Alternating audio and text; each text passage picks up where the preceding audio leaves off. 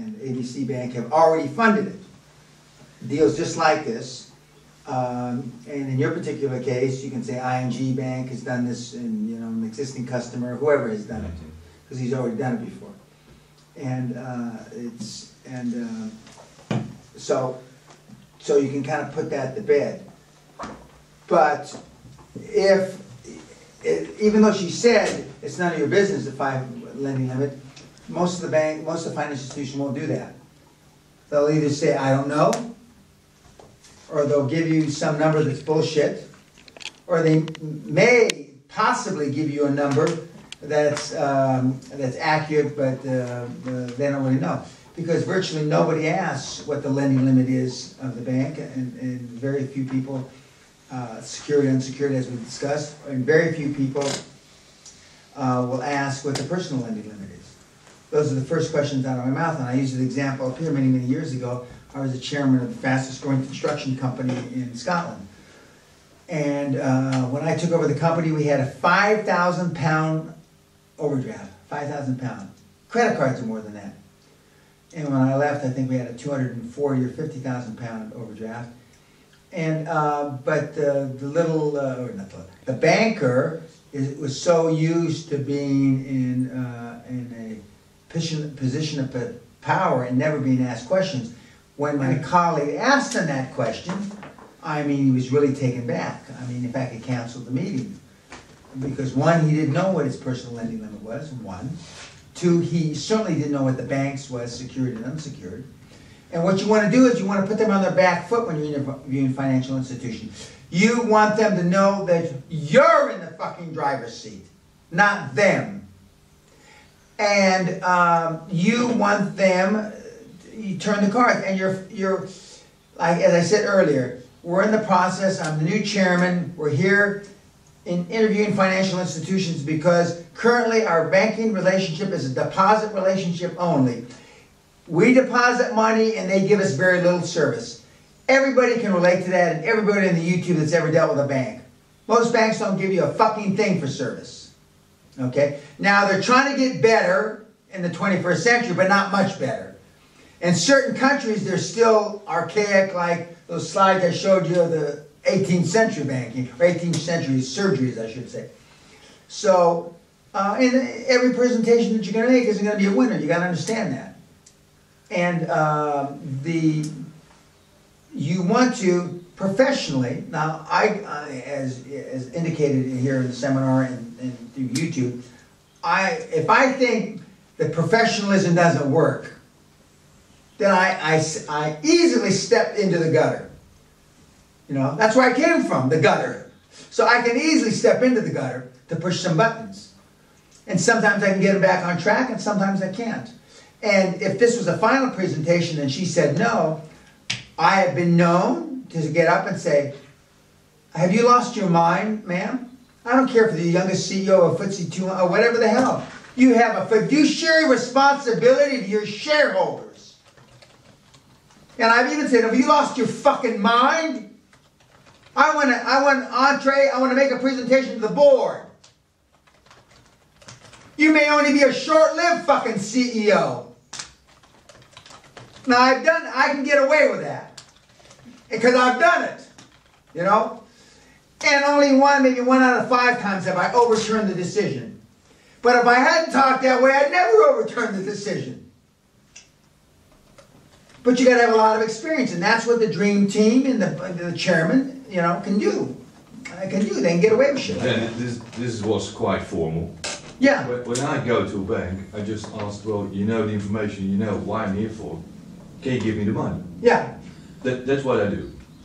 You know, it's short and in, in Holland. exactly. It's, And if they have questions, they ask. yeah, and it's, it's, it's, the way we do it, it's much more informal. Yeah, It's really like, you know, uh, I don't know you, but I can call you whatever, Doris. Uh, I need the money, can you help me? Will you Yeah. help me?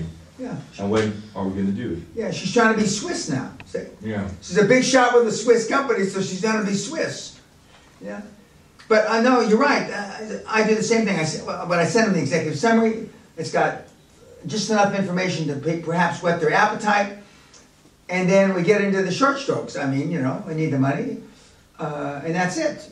And, um, and the system you used before worked then, it was gonna, it'll work now. But he has more confidence because he's done, he's, he- and he- he's uh, more casual about it. The more formality you have, the more nervous you're gonna make them. The more nervous you're gonna make him. The less formal, that doesn't mean you come dressed like a bum, I don't mean that way, but the less formal you are, uh, you wanna, uh, you want to have them ill, not ill at ease, you want to have them relaxed.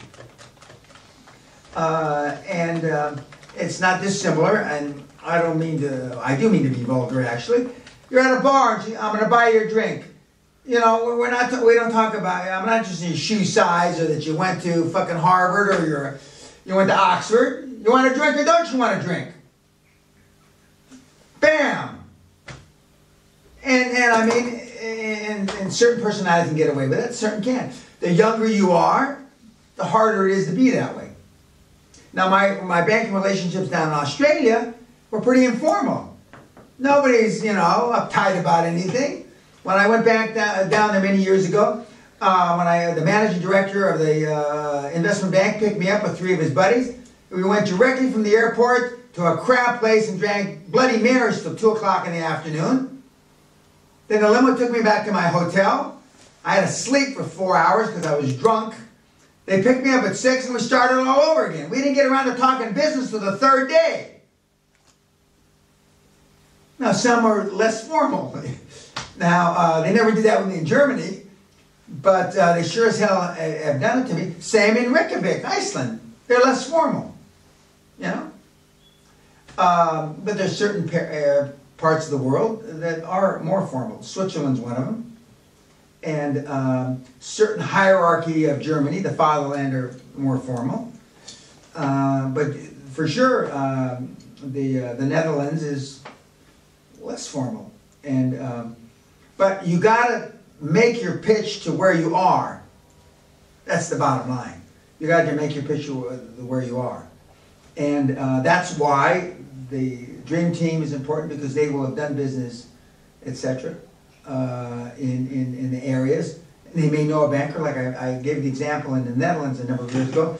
I walked in and one of the uh, board members was a guy that helped me go public in Amsterdam many years before.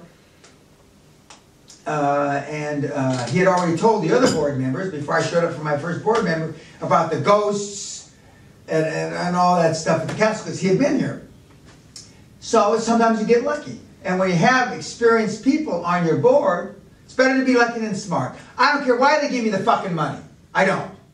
You know, as long as it's legal, moral, ethical, I don't give a shit. But if I'm lucky because here Professor uh, Salzburg is my former brother-in-law, I don't care. As long as I'm not paying him a bribe and it's legal, fine. I don't give a shit. And it doesn't matter to me. And so, but that's why, you know, you want the experience of these other people, these other guys and these other gals. They did a good job. Okay, thank you.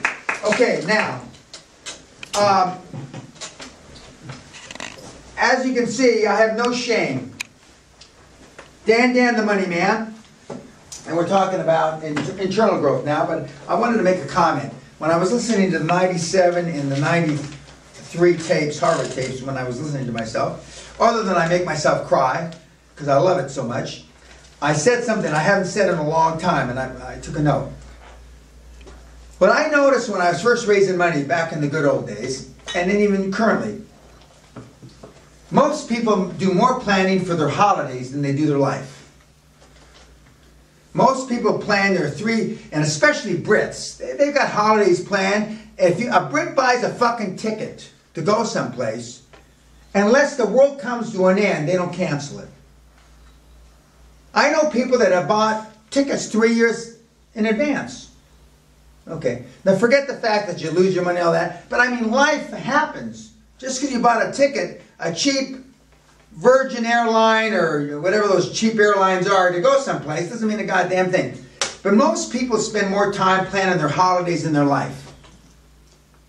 Now, that's a sad commentary. It says a lot of things, none of which are good. Other than it's easier, it's less stressful to plan your vacation or holiday or ski trip, etc., than it is to plan your business life. It is. Because a holiday maker will sell you a ticket whether you're a bum or you're not a bum. A holiday maker will give you a hotel room and he's not even sure you can pay for it. So it's easy, especially with the internet and, and uh, what are those, you know, those sites that you can make reservations on and Travel sites. yeah, travel sites. And, you know, and I've I've told my kids, and my, my son just got married here uh, about eight days ago, and uh, this small exclusive wedding for our immediate family. But spend more time on your future than your holidays. And the reason why, again, you spend so much time on holidays is because it's easier. It's less stressful. Now, I made the comment to the seminar about an hour ago. This newspaper is a headline from three years ago. I used it at the seminar three years ago, and you will notice the headline could have been written four days ago. It reads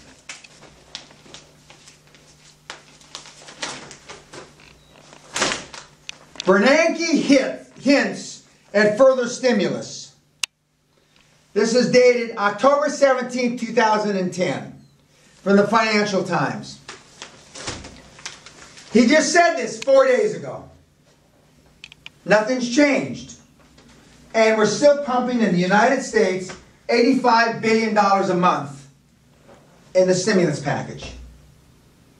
And I've just gone through a bunch of charts showing you since President Obama took over, not just Obama, but the last three or four years, we pumped an inordinate amount of money into the financial system with nothing backing it. Okay. For the people that are watching and for the you guys that are in here in the seminar, the system works whether they're pumping money into it or they're not pumping money into it. The real speciality I have, and this and the reason I have this place here in Scotland, is that I was able to do it with no money. So notwithstanding that the government or the, uh, the, financial institutions are flush with cash, even though they want to, don't want to turn, turn it out or loan it out, the system is based for people that have no money, zero money. And it still works. And so that's what the seminar is all about. Now we're just completing our, our third day. We've got a couple days more and we'll have a graduation. But it's important to realize, and again, for all of you that are watching on YouTube, tons of free information on, on my site. Uh, and uh, it's, you know, I want you guys to fulfill your, you know, your, your dreams. Because yesterday's dreams are today's realities. Um, tonight we eat dinner home, right? We're having dinner. Uh, cocktails are at 7.30. I see you. Um, but then you. Yeah, okay. And I still got to finish up with you. Okay, I haven't forgotten. Oh, and uh, we're going to have to do our goals and affirmations tomorrow morning because we don't have time now. Okay, any questions from anybody? Okay, thank you very much.